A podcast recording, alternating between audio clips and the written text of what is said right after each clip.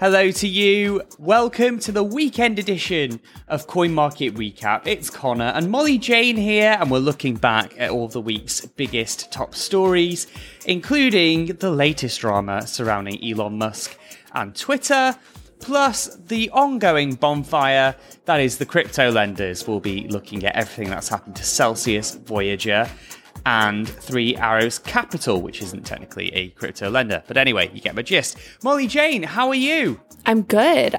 It's a little hot out. Hmm.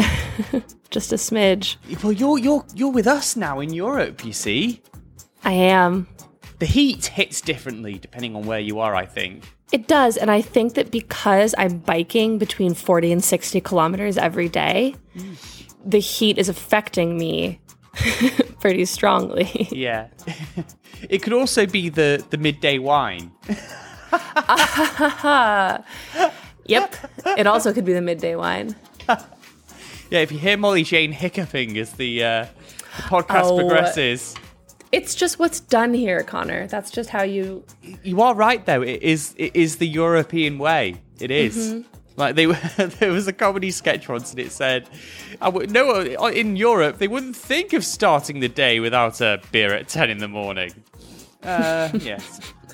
Well, my first drink was a little bit later than that. I'll just put it that way. Well, then you clearly need to adjust more to European culture. Then, I'm just saying.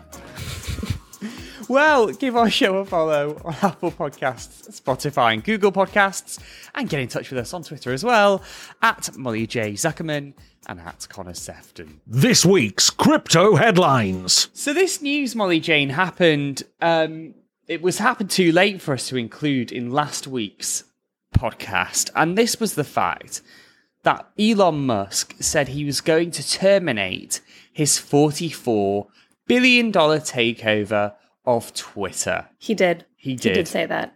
Was this expected? I expected it. You expected it. Did you expect it?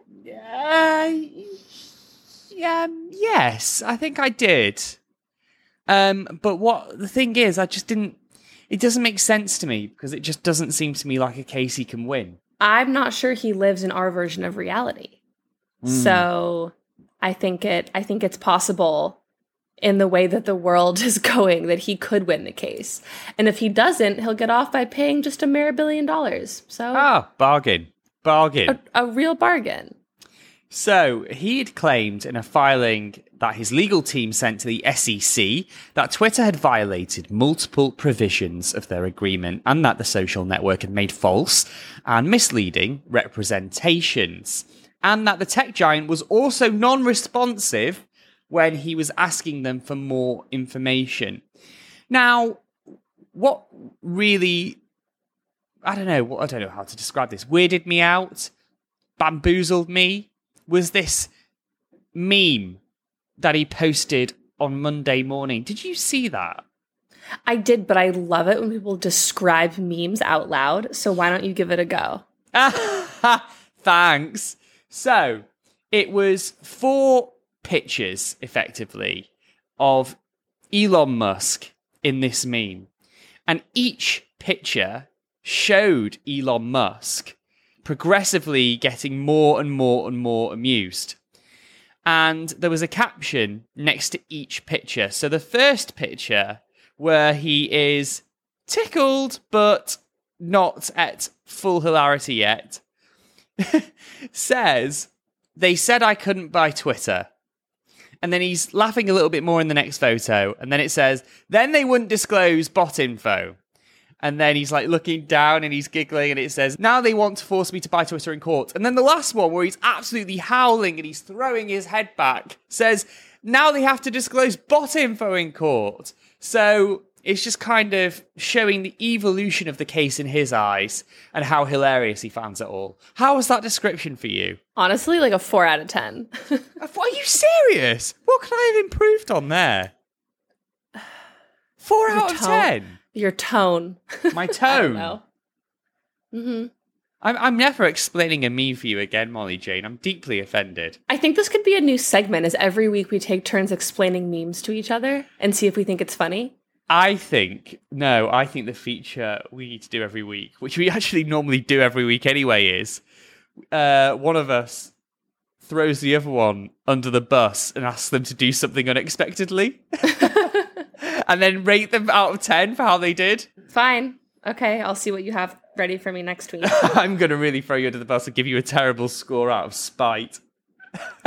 well, if you're telling me in advance, then our listeners will know. Okay, okay. Well, I- I'll give you a score that I feel is fitting on the day. I'm going to really score you badly. Um, so, more about how Twitter responded to all of this now. And Twitter had said that the termination was invalid and wrongful. They filed a lawsuit accusing Musk of trashing the company and basically working in a way that has disregard for the company's stockholders. And this lawsuit, Molly Jane, has been filed in the Delaware Court of Chancery, which is the most British name for a court I've ever heard. Well, I'm not sure if you knew this, but at one point, the colonies in America were England. I do know this, Molly Jane. I was, uh, I too did history lessons when I was eight years old.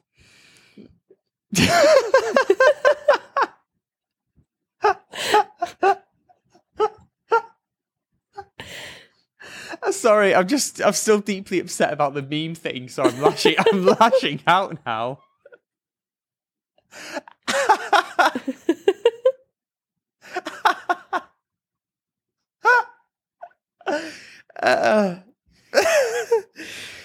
Because that's why you have Independence Day, right? Yeah. Yes. Uh, one of the many, many countries that has Independence Day to celebrate being free from, free from uh, your us. country.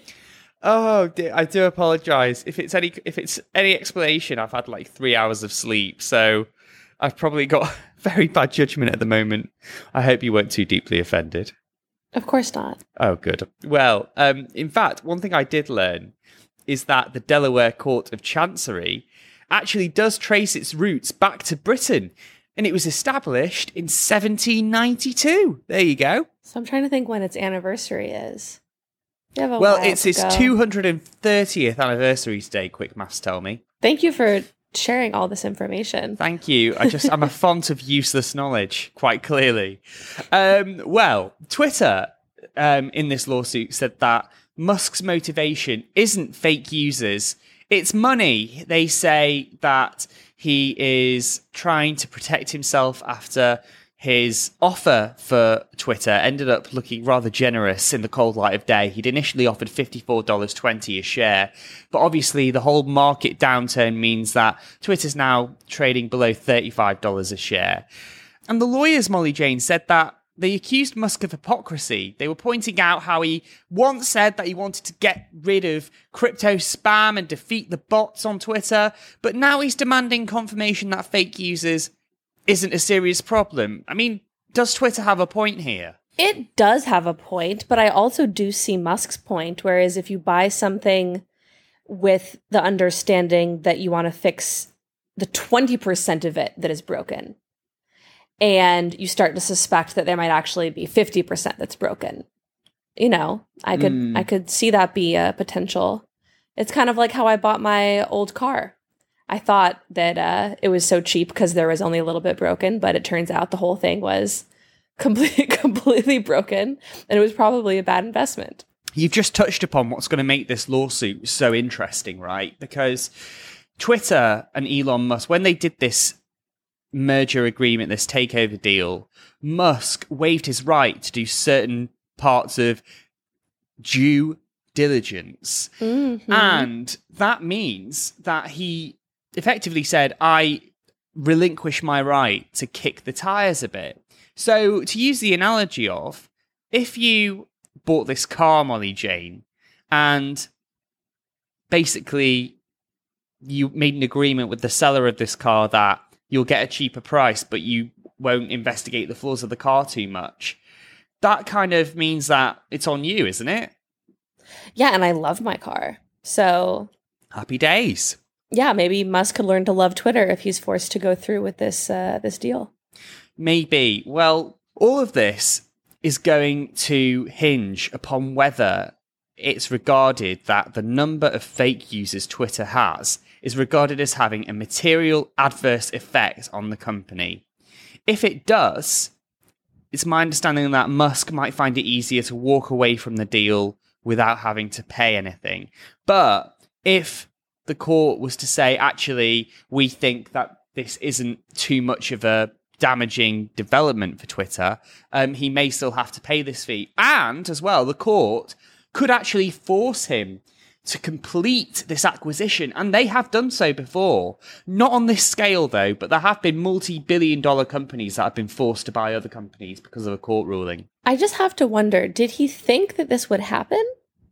I guess it's, we'll never know. Yeah, I mean, I've, I've, I've, got to be honest. I do feel sorry for Twitter because I bet they wish that this whole thing just never happened. Yes, because I do remember the sequence of events where the Twitter leadership were tweeting very mm. welcoming messages to Musk.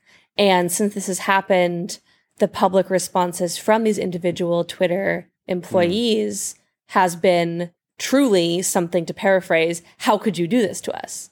So yeah. if the acquisition is legally forced to take place, it's going to be incredibly acrimonious. And I don't know what will happen to Twitter and the current leadership and employees and how any transition would go. Uh, it seems hmm. pretty unpleasant. Well, Twitter is hoping that a four day trial in the Delaware Court of Chancery will begin on September the 19th. And what tickled me, Molly Jane, is in this lawsuit that Twitter filed, some of Musk's own tweets have been used as evidence against him. Well, I think that's been happening a lot. Has it? Right, you're probably right. You could argue that it would be really ironic, wouldn't it, if the thing that hinges this court case and causes a court to decide against Musk is something he'd written while using the company he doesn't want to buy. Yeah, it would be pretty ironic. I wouldn't be surprised. I think Alanis Morissette needs to rewrite her song to incorporate this into it. Do you want to sing what it would sound like? What? um, right, I'll, I'll, I'll do your bit first, and then I've got a rant. So, um, Musk sued, but he tweeted.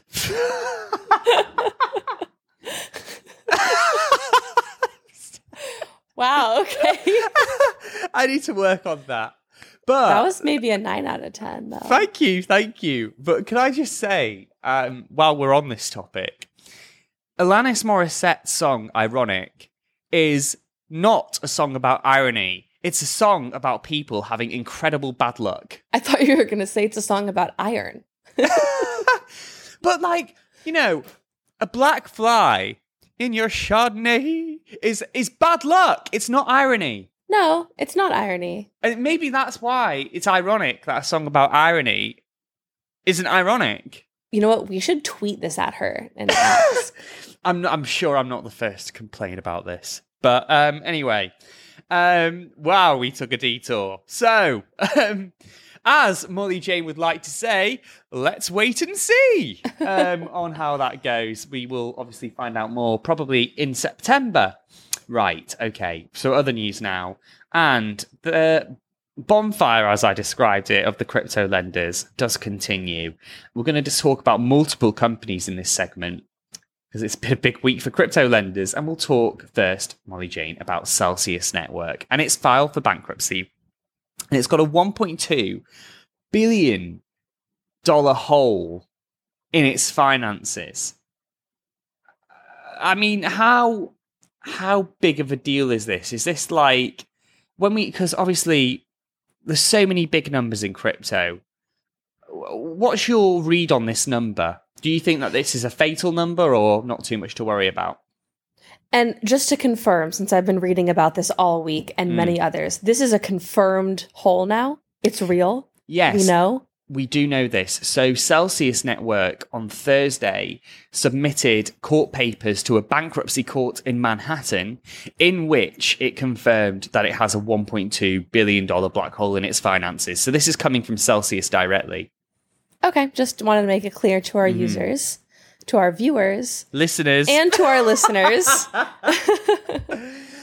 oh, uh, God. Because there has been some uh, some rumors about that number being a bit higher, being closer to two billion. So glad it's just a mere one point two. Well, I uh, mean, this is what this is what Celsius are saying, and I presume it's under you know the you've got to be truthful. What's the word? Not under oath, but they've got to be honest. I'm really losing my marbles today. Um, So this is what they've said in a court document. Yeah, I'm assuming they're telling the truth. At this point, there's nothing really left to lose. And so your original question going back is do I think this is A big number. Like, do you, how serious do you think this is on a scale of one to ten? A one point two billion dollar hole for a crypto lender. Well, you wrote yesterday in your coverage of this that there have been many large companies that have filed for bankruptcy and still exist, mm-hmm. Like American Airlines, like Marvel. Uh, and what I wrote in our newsletter on Friday is that this sort of loss has not yet happened in the crypto space through a traditional bankruptcy filing solution. If you see what I'm saying, there have been very large hacks in the tens of millions in crypto before, but those have always been solved for the most part without law enforcement. Uh, for example, Bitfinex even uh, solved it in a very crypto way by creating a new token Yeah. and giving that to people. And so this, I think, is one of uh, maybe the landmark case for what happens when a centralized crypto company becomes insolvent and how they will interact with the traditional financial sector so they can start lending money to DeFi again. with this, like you say, this Chapter 11 bankruptcy and them pointing out that many other companies have had success here, two things I want to mention. One, obviously, for all the successes out there, there have been a lot of failures as well. There's no guarantee that this always works. But also, I wouldn't compare a Chapter 11 for Celsius to a Chapter 11 for something like American Airlines or Heinz, simply because if Heinz went through a Chapter 11, you'd still want tomato ketchup, right? You'd still want baked beans. And their Chapter 11 bankruptcy isn't going to affect people buying tomato ketchup and baked beans. But Celsius's, people, if and when they can, are probably going to withdraw their funds as soon as possible and never use Celsius again. Yeah, I was a little bit surprised by the quotation from Alex uh, Mashinsky, the CEO of Celsius, which is to paraphrase something basically saying, we will use this to grow stronger moving forward. Hmm. And I Yeah. felt like the main quotation from him should be, we will get everyone their money back and then walk away and try something else. You Yeah, know, and- open a bakery. he probably can't say that though that they'll try and get everyone's money back but what do you think of this because when they announced the bankruptcy the board of celsius tried to justify the pausing of withdrawals because they said without it certain customers who were first to act would have been paid in full while leaving others behind to wait for celsius to harvest value from a liquid or longer term asset deployment activities so basically some people would have got everything some people would have got nothing so has the way that they've done it been a fairer way of doing it or is it still completely unacceptable for withdrawals to be halted in this way I don't think it's unacceptable. I don't think they had any other option. yeah I think it prevented a bank run. I think we should just avoid bank runs.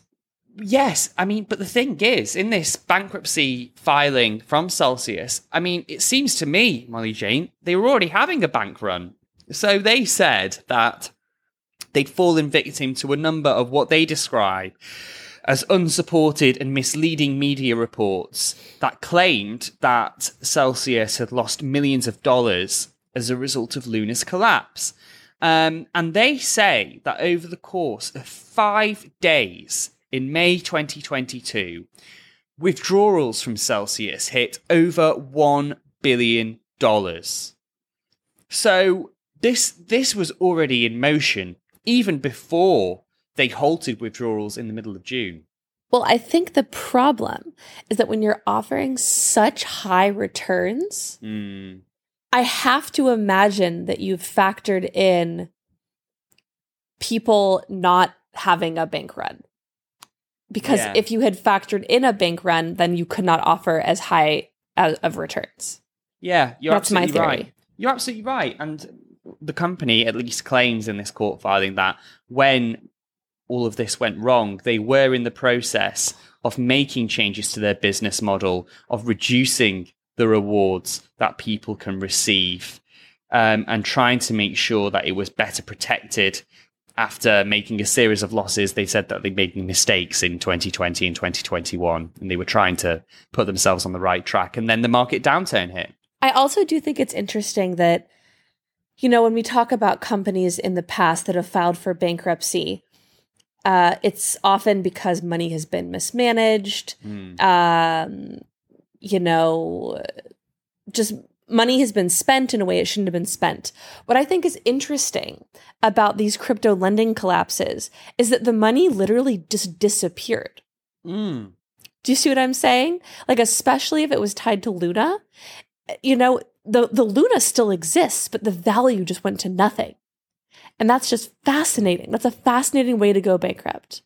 Um, yeah, and also do, do, don't forget as well. You've got some like David Gerard as well, who we were talking about last week, was kind of making this point because on the face of it, Luna and Terra's collapse resulted in about forty billion dollars leaving the crypto ecosystem. But according to Gerard, his argument is that market cap never existed. Like he, in his eyes, Terra and Luna were never worth forty billion dollars. I definitely understand that perspective. And I think that they became worth $40 million when people began lending with them. Mm-hmm, mm-hmm. So they did become that, Yeah, even if they shouldn't have become that. Yeah, I mean, uh, it's it's also uh, just kind of with regards to what's happened here with Celsius.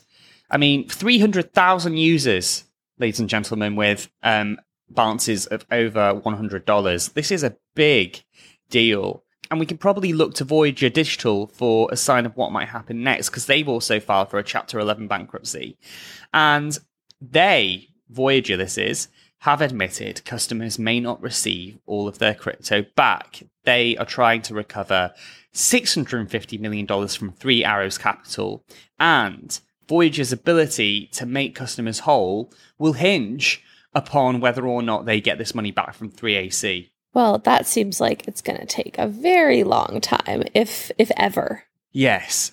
So, customers are angry. Does this mean crypto lenders should not be trusted? In the form that they were in before, no, they should not be. I don't. I don't see. Mm. I don't see how people could trust them again. Yeah, I, I, I- I've got to be honest. I, I feel the same. Um, and of course, like we just mentioned, Three Arrows Capitals had a hand in both companies and their respective difficulties right now. And the co-founders of 3AC were accused this week of failing to cooperate. And it was claimed that their whereabouts are unknown. But one of the co founders has actually attacked the liquidators, and they've said, you know, their families have received threats. That's why they've got a low profile. And um, they are cooperating, but they've also had to deal with regulators in Singapore. So, um, one person on Twitter was saying that these co founders were playing the victim card in the court of public opinion. What do you think of that? Oh, definitely. I, I read some of the art coverage of it, and it's how they were on calls with the with the litigators or with the the courts, and they had their cameras off, and they weren't they were speaking through their lawyers, and it's just you know simple Zoom etiquette. I understand how that came across as rude, or how that came across as them as them hiding. Well, I want to quickly mention CoinFlex, Molly Jane, because we've seen loads of crypto lenders halt withdrawals, but then at the same time, um, we have seen one of them allow people to withdraw some of their money, 10% of their balance, and this is CoinFlex. They say that Roger Ver owes them $47 million in USDC. He denies that and says CoinFlex actually owes him money. Are partial withdrawals better than nothing? Can you imagine having ten thousand dollars on CoinFlex, and they let you in, and you can see your money sitting there, and you, and then it's like one thousand, and then you're just Mm. locked out again. hmm Psychologically, that's a little bit difficult. Even more damaging is looking at your bank account or crypto account and seeing all of your money, that $10,000, and not being able to touch a single bit of it. Or if you're on Celsius, in Celsius's case, seeing that money and then seeing that you're getting weekly rewards and not being able to access any of it. Yeah, the fact that Celsius still gives out weekly rewards is So weird. Um, so strange.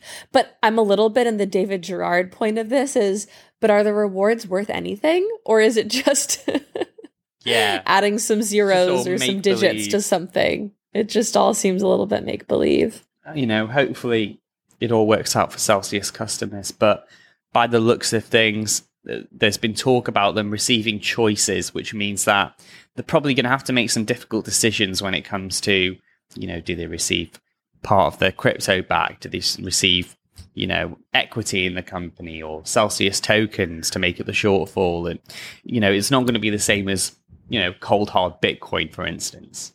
No, it does not seem like they will be getting their crypto back in the exact form that they put it in. No.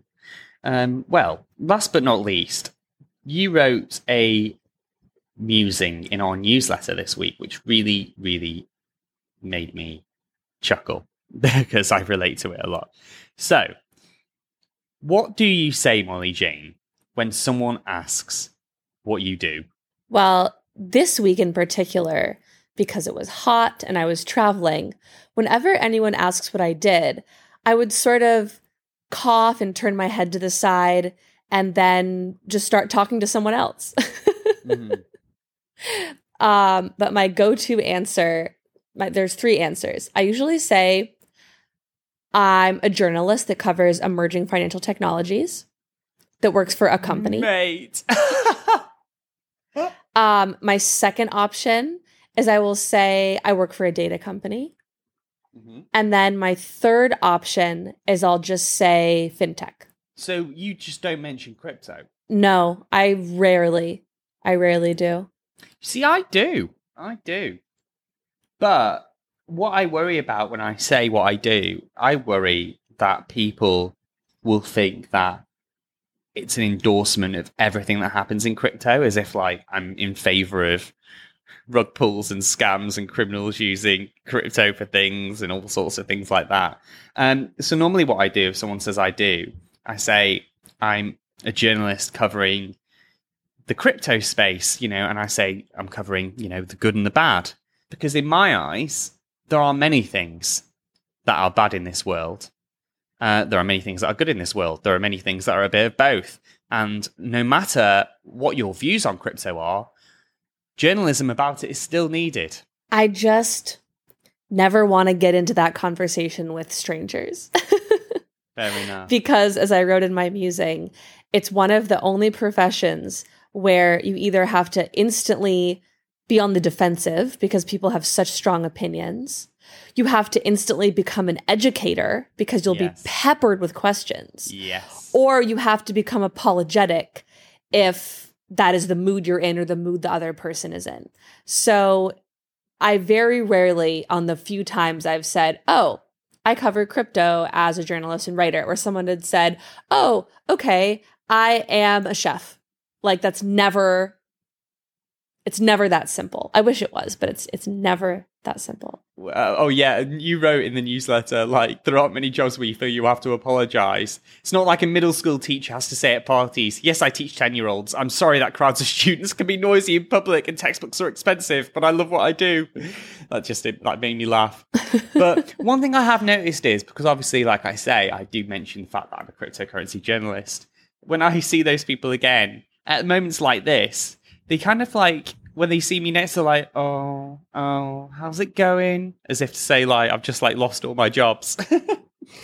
Yeah, I get I get messages from people I've met and they just say, "How are you holding up after Luna collapsed?"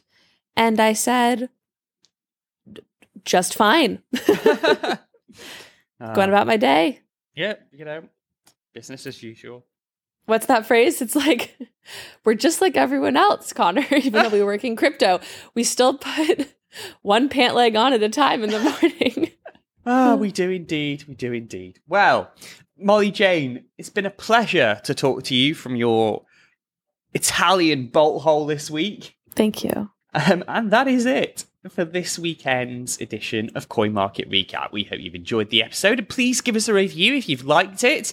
And don't forget, we've got loads of crypto news and features over at coinmarketcap.com forward slash Alexandria. And from me, And from Molly Jane, have a great weekend. See you Monday. See you Monday.